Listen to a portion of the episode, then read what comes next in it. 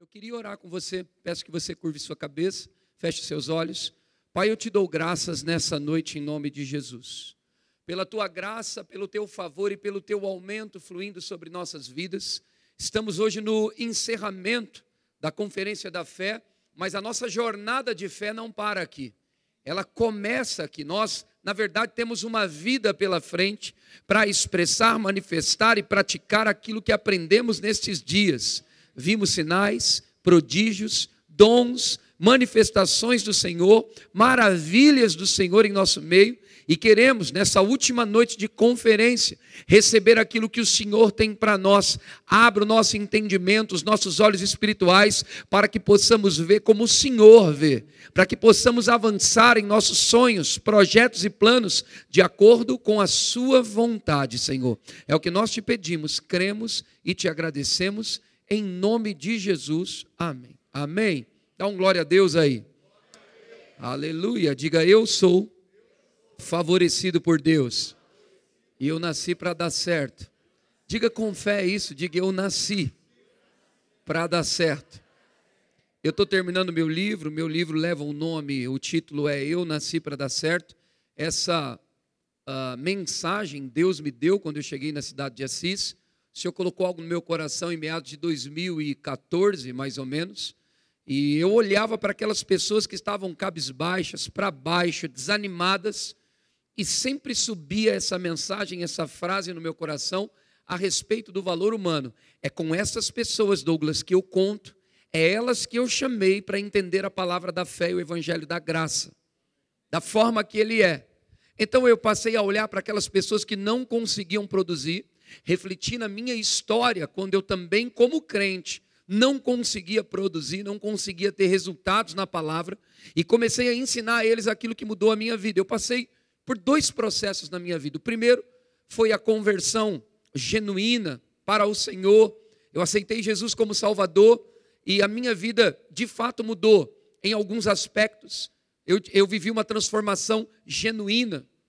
Eu, de verdade, me entreguei para Deus como eu me entreguei, da forma, com a mesma força e intensidade que eu me entreguei para o mundo quando eu não conhecia Deus. Então eu imaginava que se para o mundo eu fui com força, quando Jesus entrou na minha vida, eu precisava servir Ele com a mesma ou com muito mais força do que eu servia ao mundo. Então esse foi o primeiro processo da minha vida, a minha conversão. Agora, eu passei por um segundo processo que eu considero tão importante quanto a conversão.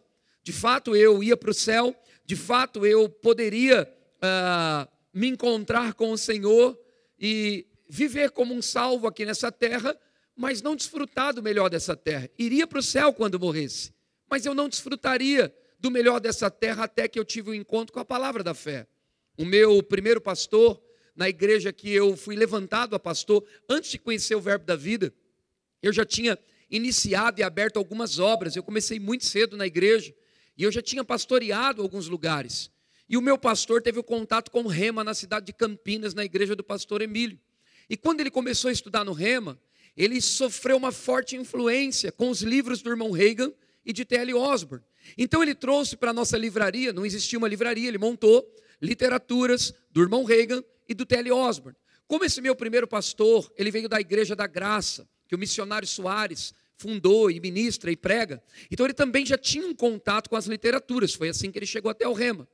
Lendo aqueles livros, eu comecei a pegar na bancada que ele fazia como livraria aqueles livros, já sendo um pastor auxiliar lá naquele trabalho, depois fui guiado e dirigido, levado para alguns bairros e cidades onde ele queria abrir obra, e eu sempre abria a obra, passava um ano, um ano e dois meses, um ano e meio, ele transferia, eu e minha esposa.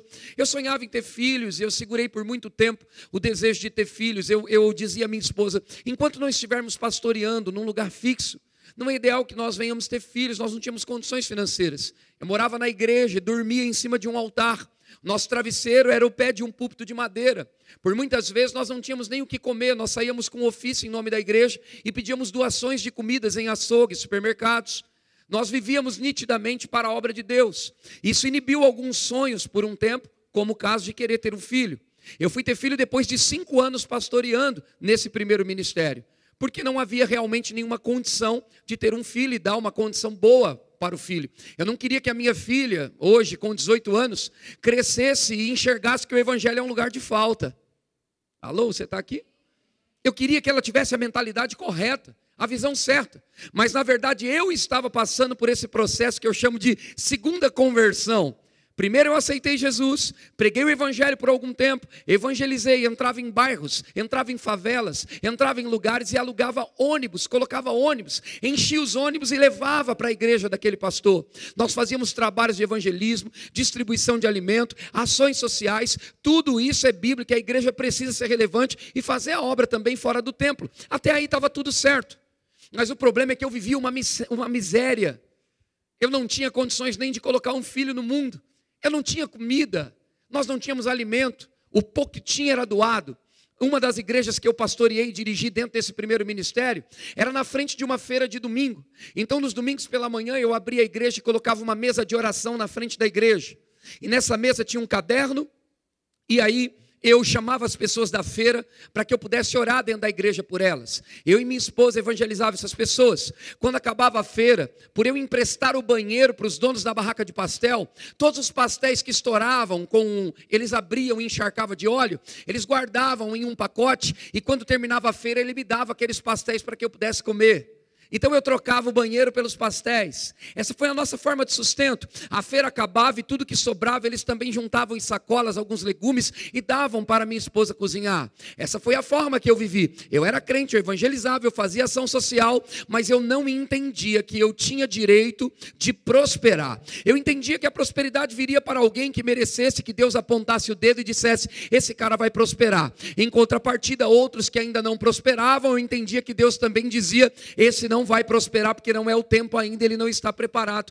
E a prosperidade, ela não tem nada a ver com a preparação sua para receber de Deus. A prosperidade é um estilo de vida que está embutido no seu D N A, faz parte da tua raiz, de quem você é. Eu não entendia isso. Então, pegando aqueles livros com o meu pastor, de Kenneth Hagin, como que eu indiquei ontem, Chaves Bíblicas para a Prosperidade, que já tinha sido publicado pela Graça Editorial, eu comecei a ler aquelas literaturas de T L Osborne, que falava sobre o valor humano, sobre a importância de servir a Deus corretamente, de quem nós éramos, livros como Ajunta-te essa carruagem, Você é o melhor de Deus. Eu entendia, puxa, eu tenho valor, esse negócio de evangelho é bom, além de me salvar, ele também me enriquece. Pegando essas literaturas de Kenneth Hagin, eu comecei a me interessar pelo assunto até que eu descobri que tinha remas, escolas espalhadas, não tantas como hoje, temos quase duzentas unidades hoje, mas tinham escolas espalhadas em alguns lugares. Então eu passei a pesquisar e nós não tínhamos a internet como temos hoje. Para acessar a internet eu tinha que ir a uma lan house, colocar algumas horas de, de, de internet e pesquisar por um site chamado Cadê, que eu nem sei se existe mais. Cadê o Cadê? Não sei se existe. Hoje temos o Google, hoje temos uma série de coisas. Então eu comecei a pesquisar e descobri que tinha Verbos da Vida perto da casa da minha mãe em São Paulo, na capital. Eu decidi entregar o meu pastoreio ao meu pastor titular e disse a ele, eu irei fazer o rema. Ele falou, mas logo nós vamos ter um rema aqui na cidade também, vamos tentar trazer para cá. Ele não era Verbo da Vida, mas ele tinha essa intenção, ele estudou essa possibilidade. Só que o impacto da vida de homens como Manuel Dias, que pregou na nossa antiga igreja, homens de Deus como Simon Potter, que foi lá pregar na nossa igreja, tinha causado em mim algo, uma mudança muito radical. E eu queria tanto aquela palavra, que eu sabia que se eu estivesse pregando e fazendo a obra, e estudando a palavra, eu não teria, na minha mente, na minha cabeça, isso era uma crença minha, eu não teria o mesmo resultado. Eu não teria as mesmas a, a, a, a chances, talvez, de aprender, ter tempo de ruminar, ser uma bênção para depois ensinar. Eu acho que eu ia ficar pegando, comendo, ensinando, comendo, ensinando, e nesse, nessa agilidade, eu não ia ter tempo para praticar o que eu estava aprendendo. Então, eu decidi entregar o pastoreio, entreguei ao meu pastor de forma correta, saí de uma forma digna daquela cidade, fui para São Paulo trabalhar em marcenaria com o meu pai, fora da profissão do futebol já. Eu tinha algumas cirurgias para fazer, então naquele período até fazer as duas cirurgias que eu precisava fazer, e talvez, quem sabe, voltar ao futebol, depois à frente eu voltei, eu fui trabalhar limpando marcenaria, aprendendo a fabricar móveis, que era o ramo de atividade do meu pai, para poder ter uma forma de sustento, pagar o curso do Rema em São Paulo, e conhecer a palavra da fé. Quando eu conheci a palavra da fé, depois de pregar e pastorear já, eu entendi que eu estava realmente convertido. Entenda, você começa a fazer o Rema, e o impacto é tão grande, A, a, a ideia, aquilo que é passado dentro do, do, do Rema, é tão grande. Eu passei por um processo de libertação total. Eu vim de igreja, nada contra quem faz isso, que tinha campanhas, correntes, era óleo derramado na cabeça, a pessoa botava a mão na cabeça e passa no corredor, no vale de sal, passa no suco de uva, rasga o mar vermelho, a piscina colocada dentro da igreja. Você nunca viu isso? Bauru não existe isso. Mas lá em Hortolândia, na cidade que eu morava, perto de Campinas, tinha.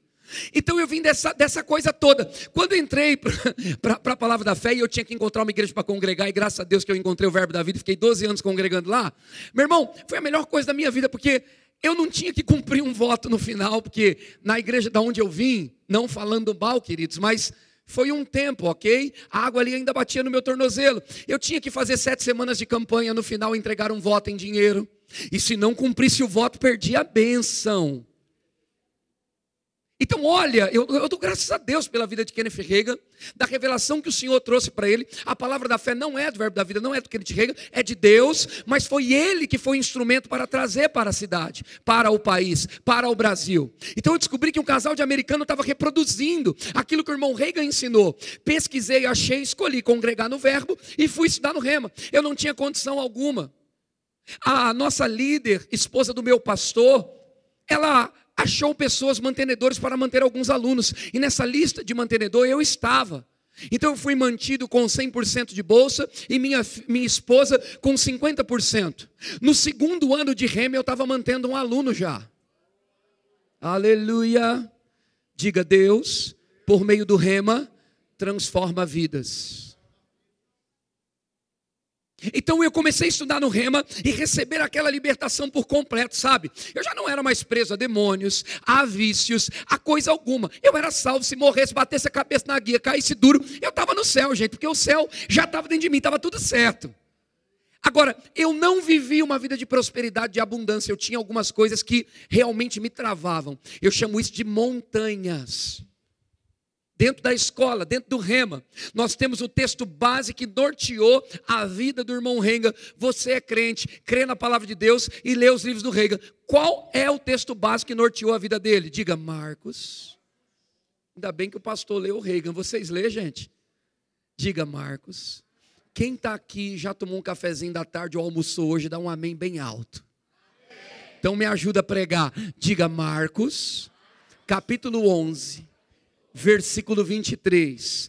Vamos ver o que está escrito. Põe na tela para nós, eu vou ler junto com você. O texto diz: se alguém disser a esse monte, porque em verdade vos afirmo que se alguém disser a esse monte, ergue-te, lança-te no mar, e não duvidar no seu coração, mas crer que se fará o que se diz, o texto diz, assim será com ele. Então veja, eu era complexado, eu tinha medo de falar em público, mesmo sendo pastor, eu falava gírias ainda, muitas gírias, eu não tenho um português muito correto, certo, muito bacana, muito bonito, eu falo ainda e uso nas pregações algumas palavras que são é, costumes do interior, que eu aprendi lá com o meu povo, eu, eu uso alguns termos assim, que não está no dicionário não, gente, você não vai conseguir entender o que eu estou falando. Por exemplo, lá na igreja, quando alguém faz alguma besteira, eles costumam dizer assim, aquele camarada ramelou. Não tem no dicionário ramelar. O que é ramelar, gente? Ramelar para eles lá de Assis é quando você faz besteira, quando você erra, vacila. Lá na capital era aquele cara vacilou.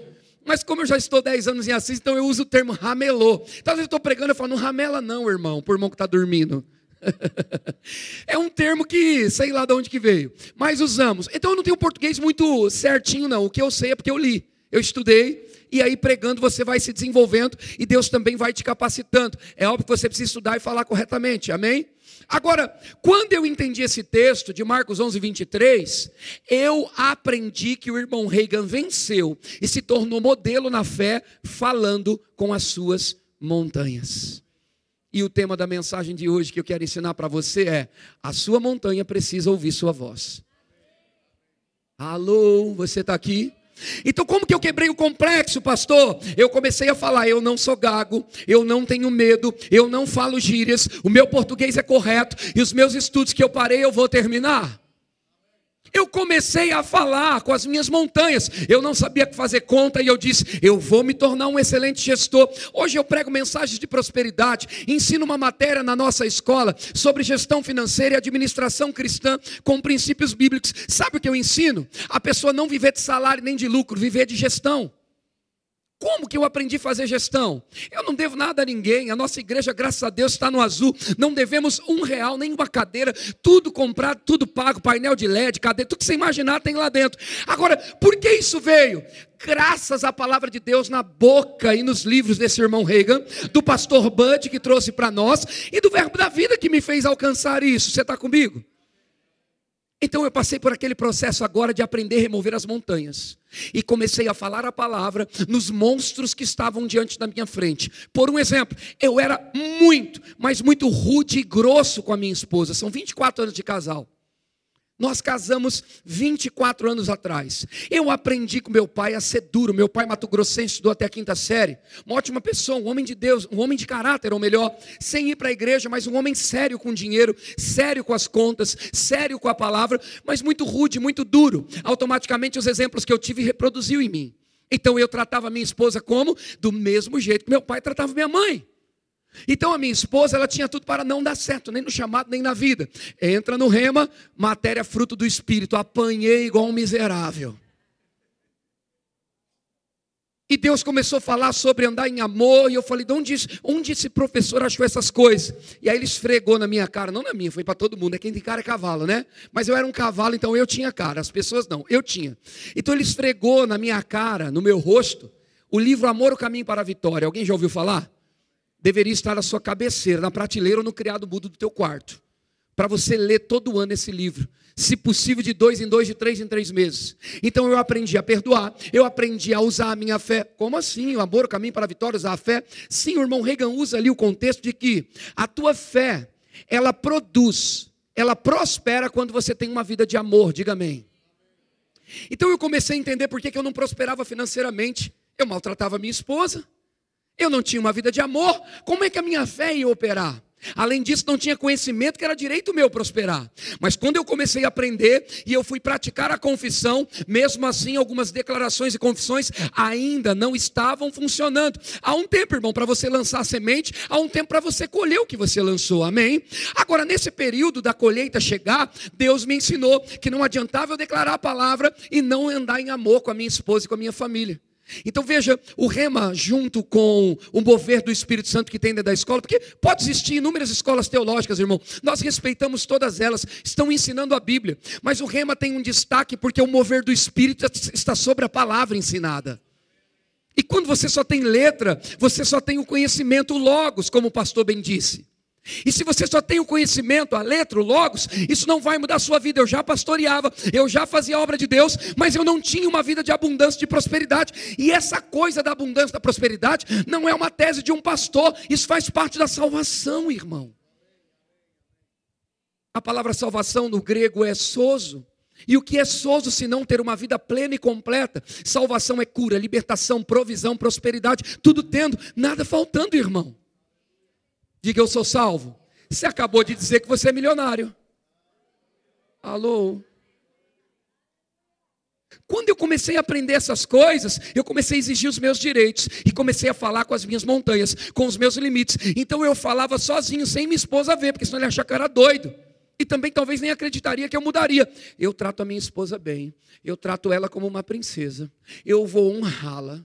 Eu vou ser fiel e leal a ela. Eu vou trazer para ela paz e tranquilidade, porque o sustento e suprimento virá por mim.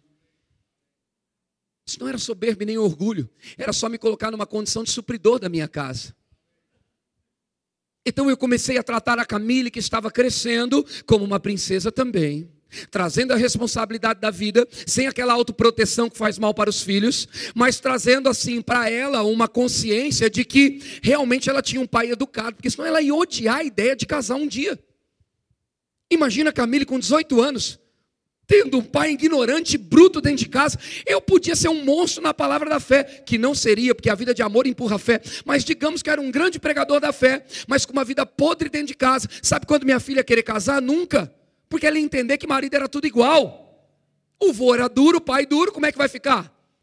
Então ela entendeu que o pai dela era um cavalheiro, era um homem de Deus. Seria como Jesus para minha esposa, e minha esposa para mim como Jesus. Eu teria que tratar ela vendo Jesus e o Espírito Santo na vida dela.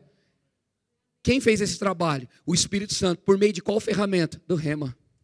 Alô, você está aqui? O que você gasta tempo, irmão, na verdade é o que você investe. O que você investe entra para dentro de você. O que entra para dentro de você determina o seu próximo primeiro, segundo, terceiro, quarto ou quinto ano daqui para frente. Decide o seu futuro. Eu disse ontem, não sei se aqui ou em Duartina, mas a voz que você ouve e considera é a voz que vai te governar. A Bíblia diz que é da vontade de Deus que todo homem seja salvo e atinja o pleno conhecimento. Então, entendendo textos como esse, eu caí lá em Hebreus capítulo onze, versículo um. A Bíblia diz que a fé é a certeza do que se espera e a convicção dos fatos que se não vê. Eu passei a entender que aquilo que não existia eu precisava chamar à existência. Aonde eu aprendi isso? Na Bíblia. Por meio de qual professor? Do Rema. Por meio de qual direção? Da escola. Se você é membro dessa igreja, você precisa dedicar o seu tempo e um pouco do teu recurso, e se não tiver recurso, no mínimo a tua fé, para fazer a inscrição enquanto está aberto e estudar nessa escola, que mudou a minha vida. E agora veja, Assis tem cento e cinco mil habitantes. Quando eu cheguei tinha noventa e cinco, noventa e seis mil.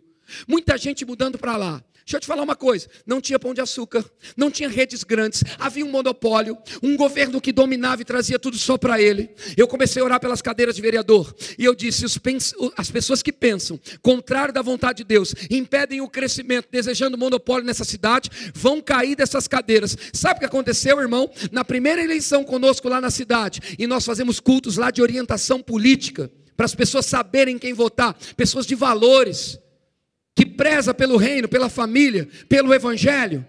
Trocamos nove cadeiras, nove cadeiras de vereadores. O que aconteceu com a cidade? Monopólio foi caindo por terra. Eu e minha esposa escrevíamos, minha esposa chegou a mandar e-mail, mensagem, para vir Swift, para vir Pão de Açúcar, para vir Bob's, para vir Habib's, para vir franquias aí, para, para ir até a cidade, como já tem lá, McDonald's, Burger King e tudo mais. Nós enviávamos e nós profetizávamos. Sabe o que acontece hoje e o que está acontecendo na cidade? A falta de lugar para a abertura de novas franquias, tudo chegou lá. Boticário está lá, McDonald's está lá, Pão de Açúcar, que eu orei tanto para ir, está lá. Eu consigo hoje receber um professor com dignidade, com honra, por comprar um produto de qualidade. Eu falo, Senhor, nessa terra estou trazendo crente. Imagina o apóstolo Guto descendo aqui na cidade de Assis, eu não tenho um Pão de Açúcar para comprar um queijo de qualidade para ele. Comecei a chamar a existência essas coisas. Temos três aeroportos funcionando em volta, temos o de Assis com possibilidades agora de fazer voos comerciais. Você vai me dizer que não foi um homem de Deus que pisou lá e começou a declarar a mudança econômica daquela cidade, irmão?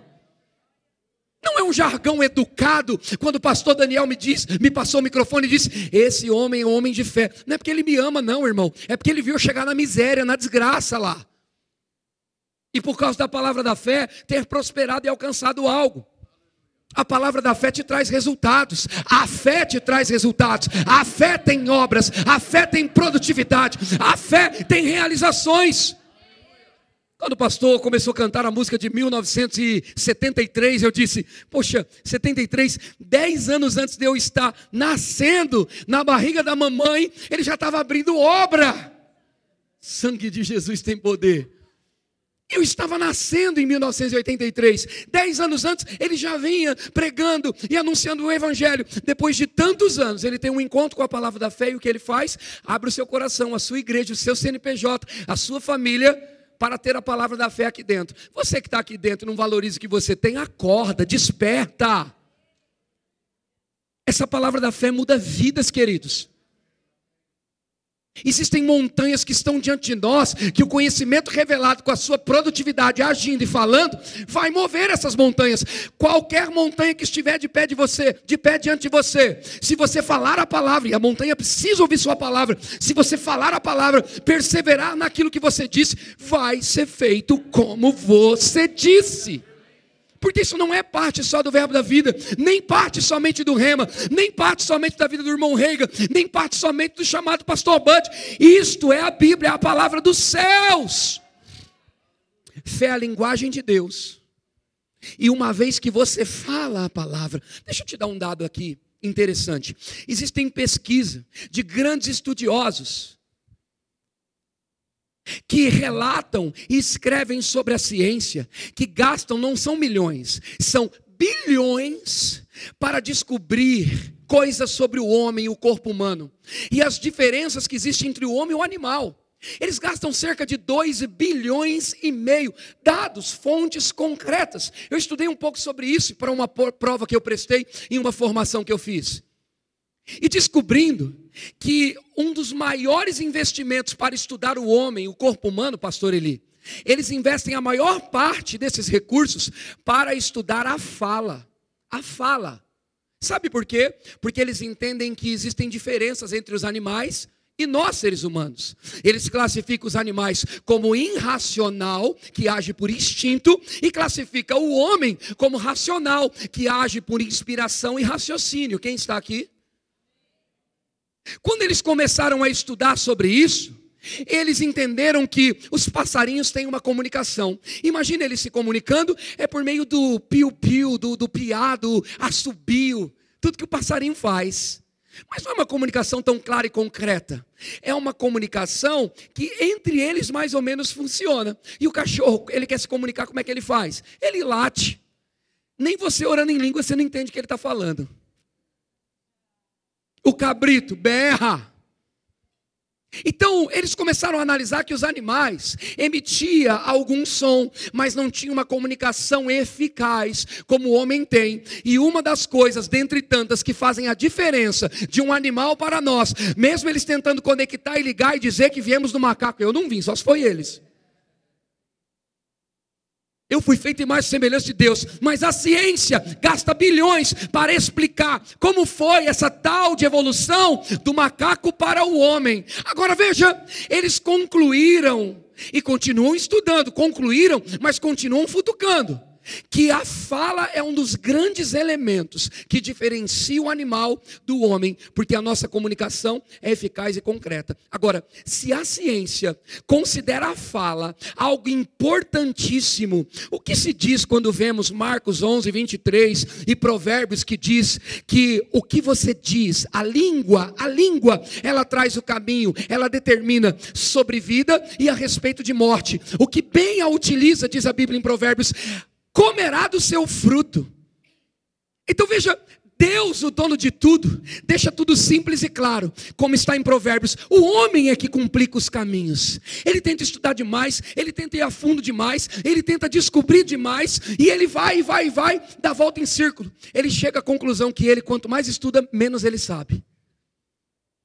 Agora, quando nós apelamos e decidimos ir para a palavra de Deus, nós vamos ter textos que deixam claro quem somos. A Bíblia diz: quem é o homem?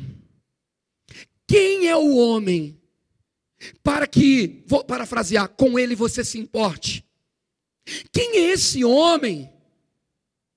Para que você se dê tanto por ele e para ele. A Bíblia diz que Deus amou o mundo de tal maneira que deu seu único filho, para que todo que nele crê não pereça, mas tenha a vida eterna.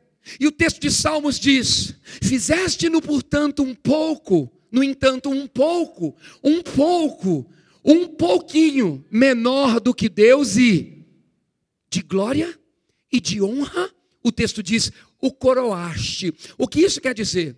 Que o homem é feito imagem e semelhança de Deus, pouquinho menor do que ele, hierarquicamente falando, debaixo da autoridade de Deus, mas com governo e com autoridade para governar sobre tudo que Deus criou, por meio da fala.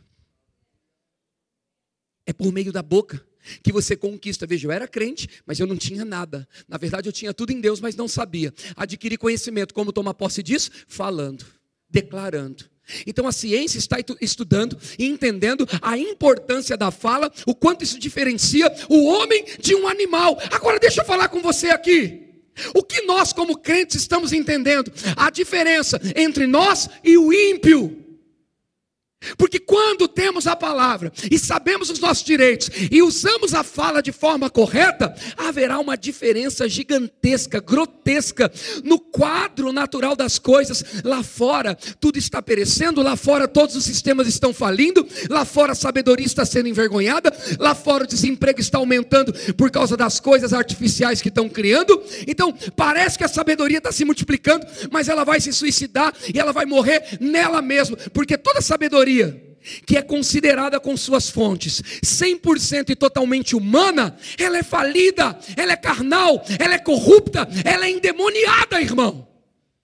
Mas uma vez que um crente, talvez até com pouco conhecimento, talvez até com pouco estudo, talvez até com poucos recursos, mas ele entende sobre a sabedoria de Deus, ele compreende o plano de Deus para ele, e ele tem uma vida de comunhão com Deus, os limites dele são apagados, a sabedoria humana é humilhada, e existe então a diferença daqueles que servem a Deus e daqueles que não servem.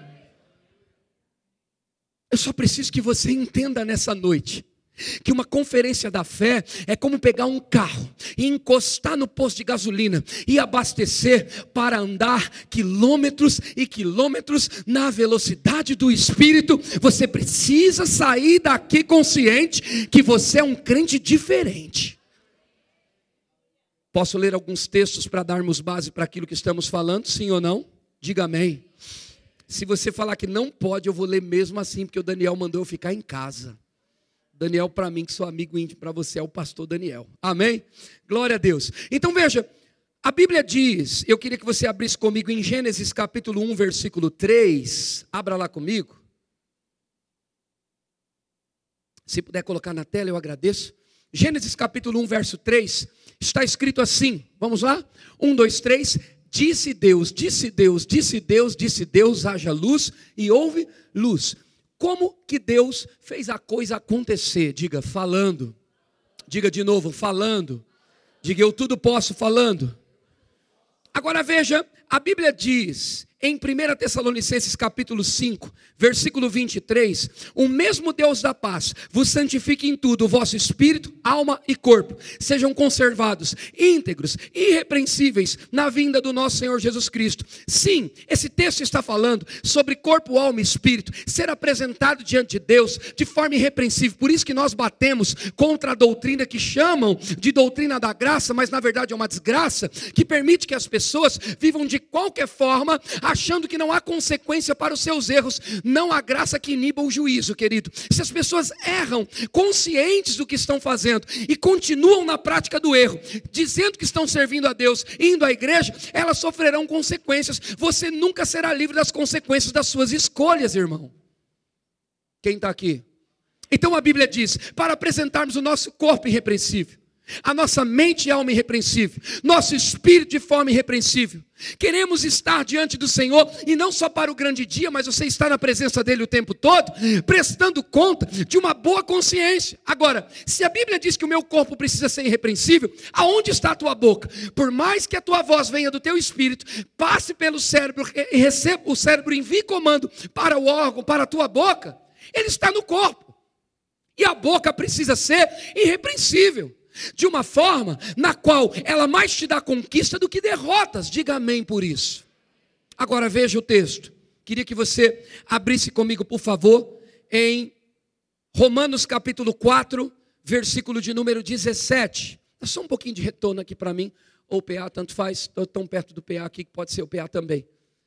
Veja o que está escrito em Romanos capítulo quatro, versículo dezessete. Muito bom, obrigado, queridos. Como está escrito: por pai de muitas nações te constituí, perante aquele no qual, diga comigo, creu. Agora o texto diz, o Deus que vivifica os mortos e chama à existência as coisas que não existem.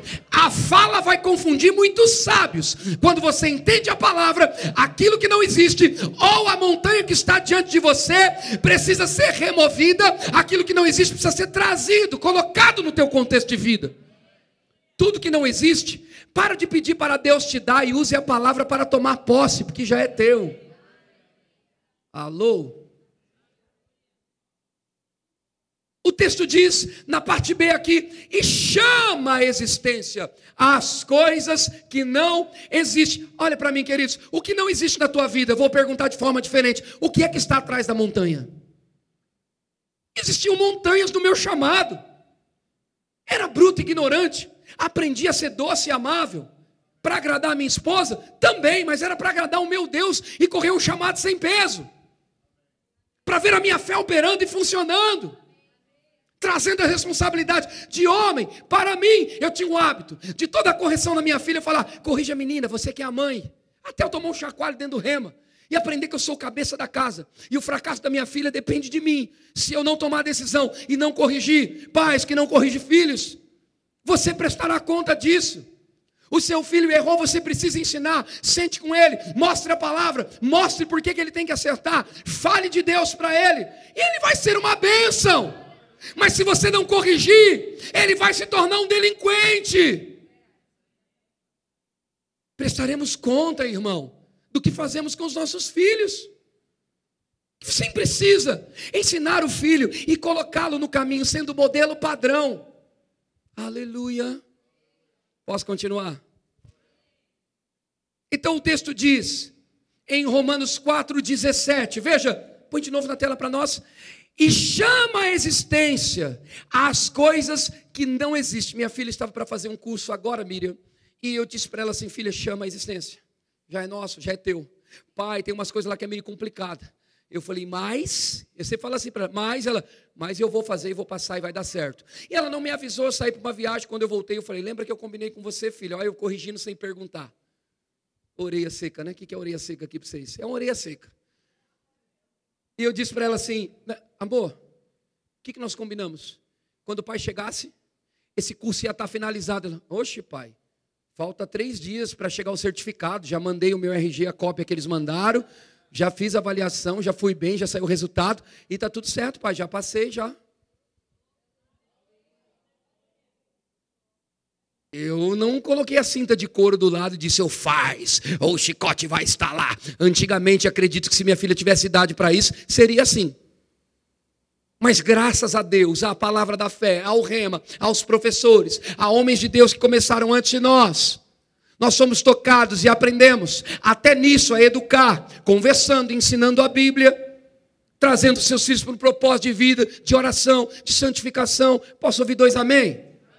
Glória a Deus. Agora veja o que o texto diz aqui, voltando para o contexto da fala. Tiago, capítulo três, versículo um e dois. Eu vou te mostrar que a língua determina o seu destino. Tiago, põe na tela por gentileza. Capítulo três, verso um e dois diz, meus irmãos, não vos torneis muito de vós, mestres, sabendo que havemos de receber maior juízo. Verso dois, porque todos tropeçamos em muitas coisas. Agora eu quero que você leia comigo, olhe para a tela e diga assim, em nome de Jesus, diga em nome de Jesus, o que está escrito, eu vou praticar, diga, é para a minha vida. Então lê comigo, um, dois, três e já. Se alguém não tropeça no falar, é perfeito varão, capaz de refrear também todo ele está falando, para não tropeçarmos no falar. A língua, a boca está onde? No corpo. E você apresenta o seu corpo, como está em Tessalonicenses, de forma irrepreensível. Quando você fala incredulidade, segundo a Bíblia, você é digno de correção. Não fomos feitos como filhos do Pai das luzes, como filhos do Pai, autor e consumador da nossa fé, a falar incredulidade. Não fomos feitos para falar isso. Nós somos feitos para falar a palavra. Pessoas vão chamar isso de autoajuda, outros vão chamar isso de lei da atração. Tudo que a ciência está gastando bilhões para descobrir, está claro, em bom tom para você. Você olha para a palavra e entende que realmente a fala e a boca faz diferença entre você e o tal estudioso, entre você e a ciência, entre você e o homem comum. O que te faz em comum, o que você crê, como você crê, como você acredita, o que te faz em comum, o novo nascimento, o que te faz em comum, a cultura do reino. Dentro da cultura do reino, você tem que declarar a palavra, falar a palavra. Domina a sua boca e conquiste tudo o que você quiser.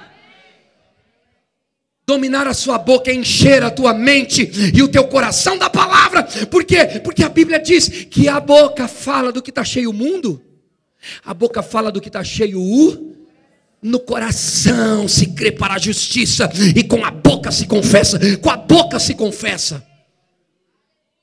A tua boca atrai aquilo que Deus já te deu. A Bíblia diz: para todas as suas promessas nós temos o sim e nós temos o amém. Então você determina e diz como vai ser e o que vai acontecer. Você não vai ficar pedindo: ó Senhor, faça isso, ó Senhor, faça aquilo. Há uma autoridade de governo colocada sobre você. Como rei, você não pede muito, você exige.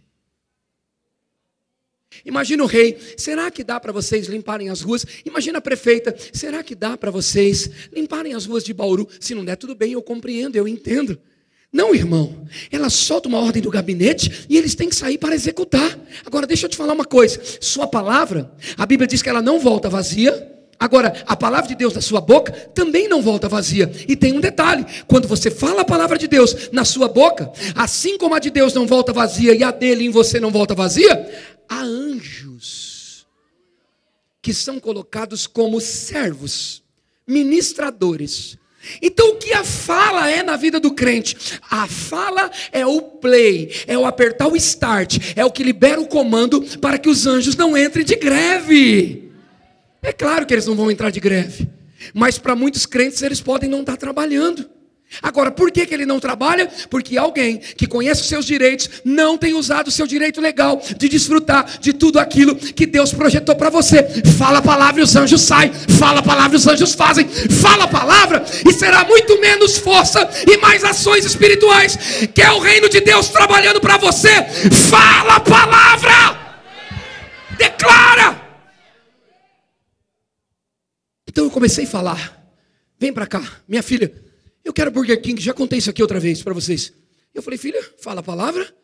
E ela: pai, vai ter um Burger King aqui. Ela passava dentro do shopping, o nosso mini shopping. Está chegando o shopping de verdade. O mini shopping.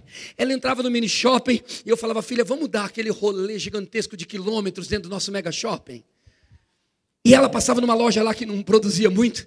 E ela dizia: aqui é um lugar legal para lanche, né, pai? Eu falei: é. Essa loja fechou por algum motivo lá. Pararam de produzir ali, foram para um outro ponto, também não deu certo. E aquele espaço grande, ela: pai, aqui dentro do shopping podia ser um Burger King. Eu falei: fala a palavra.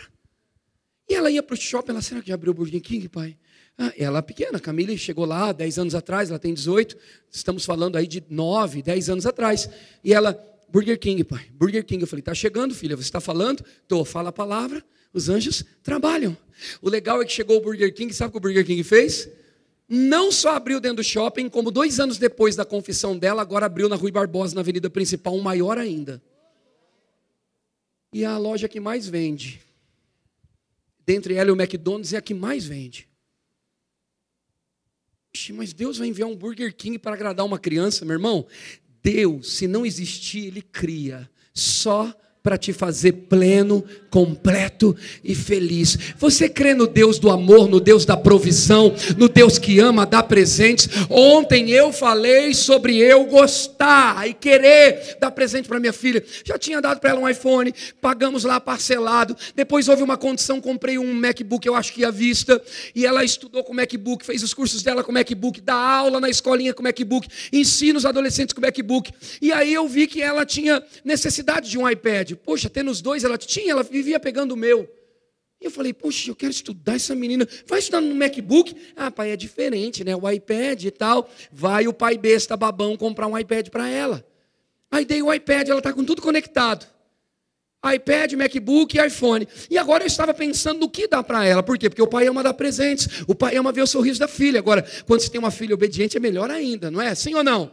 Então eu me projetei agora para dar habilitação e futuramente, dentro das condições que o Senhor já colocou dentro de nós, comprar um carro para ela. Assim que o Senhor disser que é o tempo, eu vou comprar. Não é nem tanto pela condição, querido. É exatamente por ser o tempo, né? Você tem que entender o tempo. Eu não dou tudo o que ela pede. Eu entendo o que ela pede. Se eu vejo que há um benefício para ela e que aquilo não desagrada a Deus, eu me projeto para poder estabelecer aquele desejo. Agora vamos lá, gente, vamos lá, cá para nós. Nós como homens queremos abençoar tanto os nossos filhos, quanto mais o vosso Pai Celeste, que está nos céus, vos dará boas coisas. Hoje, no fim dessa conferência, início de uma nova jornada de fé, você tem a oportunidade de tirar todas as montanhas do seu caminho e os limites para se tornar quem você tem que se tornar. Um pastor das nossas igrejas, Verbo da Vida, ele estava atendendo uma membro, e essa membro chorou muito naquele culto, e a esposa desse pastor trouxe aquela membro para conversar com ele, explicou todo o caso. Ela está chorando demais. Sabe por que ela está chorando demais? Porque ela estava com um filho que saiu da escola e levou para o teu trabalho. Ela trabalhava numa casa de governanta, e ela abriu a geladeira e pegou um potinho de Nutella e deu uma lambidinha no potinho de Nutella, assim, a colherzinha assim, e deu para o menino parar de chorar, porque o menino queria comer Nutella, porque viu as filhas da mulher comendo Nutella. E aí a dona viu que mexeu na Nutella, perguntou, ela sinceramente, ela disse, sim, eu dei um pouquinho de Nutella para meu filho, ele estava chorando porque a sua filha havia comido. Quem é você, a dona disse, para comer a Nutella dos meus filhos? Você pensa que você é quem para comer Nutella? Você sabe quanto custa um pote de Nutella? Você não pode fazer isso, não coma Nutella. Em outras palavras, só que está num nível acima. Não é para você. Essa mulher triste, ofendida, foi embora, mas ela precisava do emprego, não pediu a conta, estava chorosa na igreja. A esposa do pastor trouxe ela para falar com o pastor, e o pastor perguntou o que aconteceu. Então o pastor pegou o seu diácono e falou, vai lá, compra vinte potes de Nutella. Trouxe os potes de Nutella e fez assim, irmã, presta atenção, toma essa Nutella, ninguém pode determinar o que você vai comer. Você come o que você quiser, você dá para o teu filho o que você quiser, porque você é filha de Deus e tem direito de comer Nutella o quanto quiser. Tem pessoas que se limitam e travam o chip por causa do que os outros falam. Você vê um carro bom, bonito, é, você sabe da sua realidade. Você não pode comprar um carro desse. Não vai fazer loucura, hein? Tira essa voz incrédula, porque ela está te governando. Olha para aquele carro com prudência, com sabedoria. É claro que você não vai fazer tolice, você tem o Espírito Santo dentro de você, mas se projeta com a confissão e diz, eu vou ter esse carro, é o carro do meu sonho, e Deus é um Deus que realiza sonho. Então vai na concessionária e entra no carro. Sente o cheiro da riqueza, sente o cheiro da prosperidade. Sabe o que eu fiz com o meu carro velho? Era um Nissan Tida. Não se ofende se você tem um desse, é uma benção. Meu carro era uma benção, uma benção. Mas o carro antigo, antigo, ficou melhor assim, né? Antigo, dois mil e onze, eu tinha um Nissan Tida e uma Dodge Journey, que era um sonho ter, de sete lugares, porém com um ano já um pouquinho ultrapassado, uns cinco anos de uso. Mas antes eu estava com esse Nissan Tida, e eu entrava dentro dele, e eu, poxa, precisa de um carro velho, um carro novo? Esse carro está toda hora dando um probleminha. Isso é uma benção, mas o meu estava me abençoando demais, entende? E aí eu, tem que ter uma solução, tem que ter uma saída. Senhor, eu creio no carro novo chegando. E aí eu comecei a tentar sentir o cheiro pela fé do carro novo, e meu carro não cheirava novo. E eu falei, será que vende alguma daquelas, daqueles cheirinhos que põe no retrovisor com essência de carro novo? E aí eu descobri com um cara da minha igreja que pule carro. Ele falou, tem sim, pastor, tem. Eu falei, ô, glória. Fui lá na empresa chamada Autotudo, peguei, eu quero cheirinho de carro novo. E o cara falou, ah, tem aqui, é esse aqui. Eu falei, muito obrigado, me dá dois. E aí eu coloquei o cheirinho de carro novo, então eu entrava no Tida, eu, como é bom andar num carro novo. Fazem um ano e sete meses que eu troquei meus carros por dois zero. Ah, pastor, que inveja. Não, fica com inveja não, é fé mesmo. Diga a palavra. Aos olhos naturais não tinha como isso acontecer. Mas o Senhor soprou o vento. Como o Senhor trocou de carro? Foi interessante que eu estava viajando e a minha esposa falou, amor, bateram no Tida. Falei, como assim? Ela, veio um T-Cross, que é o carro que ela tem hoje, veio um T-Cross e deu no meio da porta, amor. Ai, amor, e o moço do seguro falou para mim que deu perca total. Eu falei, glória a Deus. Deus, você tá bem? Ela falou, tô. Eu falei, Camille, tá brincando? Eu falei, glória a Deus, Senhor, usa o teu servo. Brincadeira, foi um acidente. Ela não estava errada. E o seguro do carro, eu tinha seguro no meu, pagaria também. Mas o seguro, do... você tinha seguro no carro velho, pastor? Tinha, irmão, porque eu já estava chamando o novo, né? Então a batida, pá! Tinha dois seguros para receber, claro que não recebe os dois, né? Mas podia acionar os dois. Enrolou um pouquinho, moído lá. Ela falou, e aí, amor? Eu falei, e aí nada, eu já... Sabe quem é a... Você não... Alguns vão saber. Abel, Bebel, a Isabel, Maria Isabel. lá de Sorocaba, do pastor Willis Verbo da Vida, vendedora de carro na Volkswagen, compra com ela, porque ela é dizimista, amém? E eu liguei para ela, falei, Bel, carro, o que, que tem aí? Ela, pastor, tem esse aqui. Ela sabia que eu tinha gostado do carro, era um Nivus, é, é, o carro que eu estou hoje. Ela, esse aqui, eu falei, vou aí ver. Fui lá, tranquilinho, pastor. Tinha o meu carro para dar de entrada, tinha o batidão no outro carro, tinha uns vintão guardado no bolso, juntado, gestão e graça de Deus. Cheguei com um pacotão de coisa lá, falei, vamos fazer negócio, minha filha. Entrei no carro novo, mas eu já tinha o cheirinho do carro novo, na mente e no coração. O coração tem que ser preparado para receber coisas grandes. Aleluia. E ela, pastor, e aí? Falei, é esse mesmo. Ela, como vai ser? Eu, dessa forma, assim, assim, assado. Ela, então tá bom, pastor. Batemos o martelo. Que legal pegar a pista com dois carros zero. Eu olhando para ela e falei, aqueles dias que você dormiu na igreja, que comemos pastel cheio de óleo, que ficamos vivendo um ano fazendo polenta com carne moída, porque não tinha comida, não tinha arroz, comia polenta com carne moída, que era barato. Não me convide para comer polenta com carne moída. Cafezinho tá bom. Valeu a pena. Aprendemos a palavra e começamos a desfrutar da abundância. Como que eu vou te pregar rompimento, fé que funciona? Sem mostrar para você o testemunho da minha própria vida. Essa palavra prospera qualquer um que está sentado aqui. Basta você se levantar e falar a palavra. Diga assim, eu sou favorecido por Deus e nasci para dar certo. Tudo que você fazer debaixo da direção de Deus vai funcionar, irmão. Aleluia. Você pode dizer, essa será a minha melhor semana. Aleluia. Glória a Deus. Salmos trinta e três, verso seis até o verso nove. E a gente começa a finalizar daqui duas horas. Estou brincando. Salmos trinta e três, põe na tela para nós. Vamos do seis ao nove. Está escrito assim. E eu vou te mostrar que a fé é o idioma de Deus. É o idioma do reino de Deus. E também a linguagem da redenção. Os céus por sua palavra se fizeram. E pelo sopro da sua boca, o exército de Deus. Deixa eu te falar uma coisa. Você também faz parte do exército de Deus. Mais um pouco. Ele ajunta em montões as águas do mar e em reservatório encerra as grandes vagas. Vamos lá? Tema ao Senhor toda a terra, temam-no todos os habitantes do mundo. Último. Pois ele falou e tudo se fez. Ele ordenou e tudo passou a existir. Você diz, ele fez tudo? Ele tem tudo, mas a forma de nós possuirmos o que ele tem que nos deu é por meio da fala. A tua boca, o salmista diz, a língua é como a pena de um habilidoso escritor. Que história nós vamos escrever nesse último dia de Conferência da Fé? O que, que você está escrevendo para vinte e quatro? Eu não sei se você fez isso aqui na sua igreja, lá eu mandei o povo fazer isso, vai uma direção aí para você, um nugget já embutido na, nos seus cultos. Pega uma folha, um papel, caneta, a moda antiga, ok? E escreva para esses próximos dez meses e pouquinho. Como será o seu dois mil e vinte e quatro? Coloca a lista de prioridades. Esse projeto até o final do ano vai aumentar. Mas você escreve. Eu quero isso. Eu quero este valor, este salário. Eu quero este negócio realizando essas coisas. Eu quero fazer esses feitos. Eu quero entrar de cabeça na obra de Deus. Quero concluir o Rema.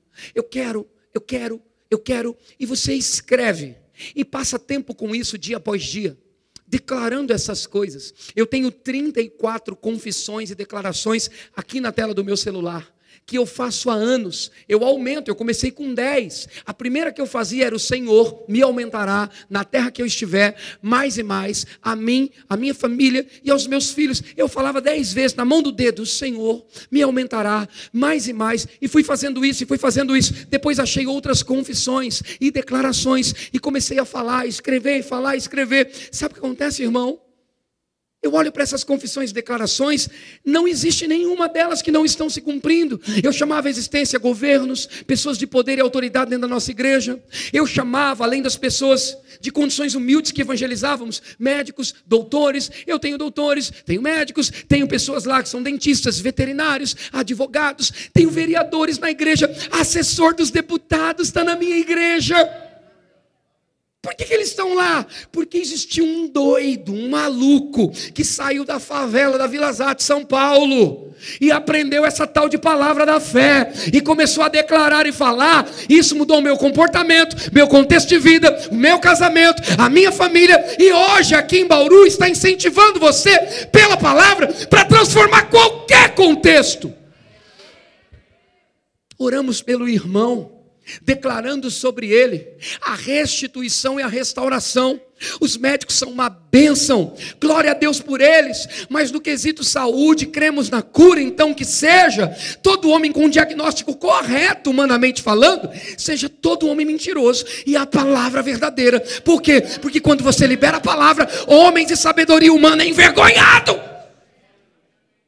Então nós falamos cura sobre ele, restauração sobre ele, a mente dele perfeita como de uma criança, perfeita como de um ser idôneo, perfeita. Nós declaramos, e sabe o que está acontecendo nessa hora, naquele leito no hospital?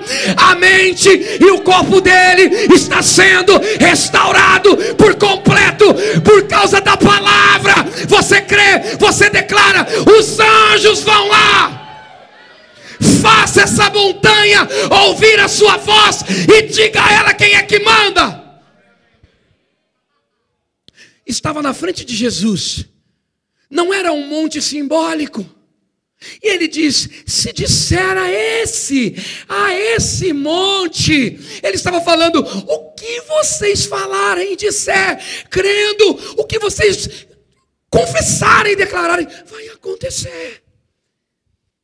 Então se a montanha está lá, não é para reclamar, é um exercício para a sua fé. Atropela ela. Se ela não sair com você declarando, com você confessando, naquele primeiro dia, você continua crendo e mandando palavra. Se ela não sair no segundo dia, no terceiro dia, você continua crendo e liberando a palavra. Isso vai fazer o quê? O movimento entre você e a confissão vai trazer uma crença correta para o teu coração. Chegará uma hora que você vai ficar plenamente convicto. E uma vez que você está plenamente convicto, você vai falar agora, usurpando não só da tua fé, mas também usando dos dons de Deus. Há lugares que a tua fé te leva e você vai até lá, mas você não sabe como ultrapassar e derrubar aquilo. Você continua falando em fé, o dom da fé pega junto com você, irmão, e ele fala mais além. Existem coisas da Bíblia que nós precisamos usurpar e são direitos nossos. Você pode ter o espírito da fé dentro de você. Algo como que uma coisa que te possui. Você se nega a falar negativo, se nega a falar a realidade, o natural, para falar a realidade de Deus, a sua realidade em Cristo.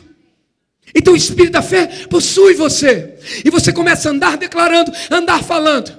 E se você se deparar com o mar, e a tua mente quiser te confundir, continua falando, continua declarando, que o dom da fé entra em operação. Todo crente pode desfrutar disso. E aí coisas extraordinárias acontecem. E Deus, e Deus, e Deus é glorificado na sua vida. Louvor pode subir. Pense que não é só uma conferência, é o encontro da fome com a vontade de comer, ou seja, um crente cheio de vontade de prosperar, com a solução que é a palavra falada.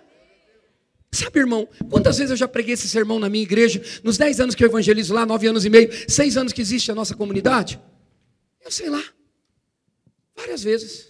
Eu tenho quartos cultos fé, não que os outros não são de fé, mas eu prego outros temas no domingo, que o Senhor me inspira, e se me inspirar a pregar de fé, eu vou a pregar sobre fé, vou pregar sobre fé, mas às quartas eu dedico para eu e os pastores falar de fé o tempo todo. Tem uma escola que fala de fé. Por quê? Porque fé é a linguagem de Deus, fé movimenta os anjos, fé te sustenta, fé faz você não se misturar com as coisas desse mundo, fé mantém o seu casamento de pé. Sem fé é impossível agradar a Deus. E tudo que eu e você quer como cristão é agradar a Deus. Então não permita que a sua boca fale incredulidade e comece a construir o futuro que você deseja. Senhor, o meu futuro está na sua mão. Ele está dizendo, ei, seu futuro está na sua boca. O que bem utiliza a língua comerá do seu fruto. O seu futuro está na tua língua. Se você falar, você vai escrever. A pena do habilidoso escritor está na palavra. Se você falar, a sua história vai ser escrita. Ainda que papai e mamãe diz que você Você não ia dar para nada, ainda que alguém disse que você não iria prosperar, ainda que alguém falou que você não trocaria de carro esse ano, ainda que alguém te aconselhou, não é hora de investir, de comprar, de construir. Ei, fala o que você crê, fala o contrário disso e diga, esse é o tempo da minha colheita, esse é o ano da abundância. É o ano da abundância, é o ano da abundância. Ah, meu irmão, é o ano da abundância. Fala isso, se desperta para isso. Alguém me disse, pastor, a cidade de Assis é uma bênção. Eu falei, porque eu estou lá. O senhor é soberbo? Não, eu só sou humilde para aceitar o que Deus me fez. Porque soberba é quando você não aceita o que a Bíblia diz, irmão. Isso é soberba. Ah, sou pobre, miserável, cego e nu, pecador. Não, eu era, e eu fiquei muito tempo pregando o evangelho, abrindo obra e sendo pobre. Depois eu descobri que a pobreza é uma das maldições que o Senhor Jesus levou. Então eu disse, Senhor, eu não posso estar contrário, pegando uma coisa que o Senhor já tirou da minha vida. Não, eu vou andar de forma irrepreensível. Se a prosperidade é para mim, nem que eu não goste, eu quero. Ah, que não gosta o quê, meu irmão? Tu não gosta de olhar o melhor sabonete e comprar? O melhor creme hidratante comprar? Mulheres, você não gosta do melhor salão de beleza de Bauru, aleluia. Gosta não, gente? Você não gosta de entrar no carro que cheira de novo? Nem que tu compre o cheirinho primeiro. Deixa te chamar de louco, de maluco. Mas o louco e o maluco estão andando com o carro zero. Ai, pastor, esse negócio de prosperidade, não tem como descolar a prosperidade do evangelho, porque ele supriu Jesus. A boca traz dinheiro, irmão. Mas certa vez cobraram imposto, e ele estava desprovido, talvez ali do gasofilácio, e daquilo que mantinha a obra. Então ele disse o quê? Vai lá. Em outras palavras, eu que sou pescador, gosto de pesca, disputo campeonato de pesca na minha cidade. Ó, oh, vai lá, pega o peixe e tira o que está dentro dele. O que está dentro dele? O que está dentro dele é o que eu disse. Vai lá e pega, paga o imposto. Deixa eu te falar uma coisa: o que paga a conta não é seu dinheiro, é sua boca. O que constrói sua casa não é o seu dinheiro, é sua boca. O dinheiro obedece sua boca. O que paga as dívidas é sua boca. O que faz o seu ofertário, dízimo, crescer nos gasofilácios é a sua boca. E uma vez que a sua boca está correta na palavra, isso afeta o seu sistema de crença. E se afetar o seu sistema de crença, a tua boca, mente e coração, boca, mente e coração, falando a mesma coisa, ah, meu irmão, ninguém pode te segurar. Você se torna invencível, imbatível, indestrutível. Não tem casamento que acaba com um crente que fala a palavra, com um crente que vive a palavra. Não tem casa, filhos que se perdem, com uma mãe que semeia a palavra, com um pai que semeia a palavra. Se algum quadro foi invertido e o propósito parece não ter se cumprido e algo saiu do lugar, toma domínio nessa noite e diga como é que vai ser. Satanás, solta minha filha, solta meu filho, solta minha casa. Eles vão servir o Senhor aqui. Sua palavra enche igreja. Sua palavra enche a despensa. Sua palavra te tira do pastel frito cheio de óleo, que eu sou muito grato pela provisão que eu tinha naquele momento. Mas chega uma hora que você não precisa mais viver de provisão, você começa a viver de abundância. Entenda, a provisão é uma bênção, mas ela tem um tempo determinado. Quem determina esse tempo? Tua fé e a tua crença. Eles saem do Egito, então saíram da falta e vão para o deserto e encontram a provisão, mas tinha uma Canaã à sua frente. Aleluia. Esse não é o teu verdadeiro tamanho, esse não é o teu verdadeiro estado. Você é muito maior do que isso. Você pode prosperar muito mais do que isso. Pega a minha palavra e fala, determina, escreve a tua história, diga como é que vai ser e mostra para o diabo quem manda. Usa essa montanha para subir mais alto. Dê uma voz de comando a ela e diga: os montes se curvam, a terra se prostra perante os filhos do dono.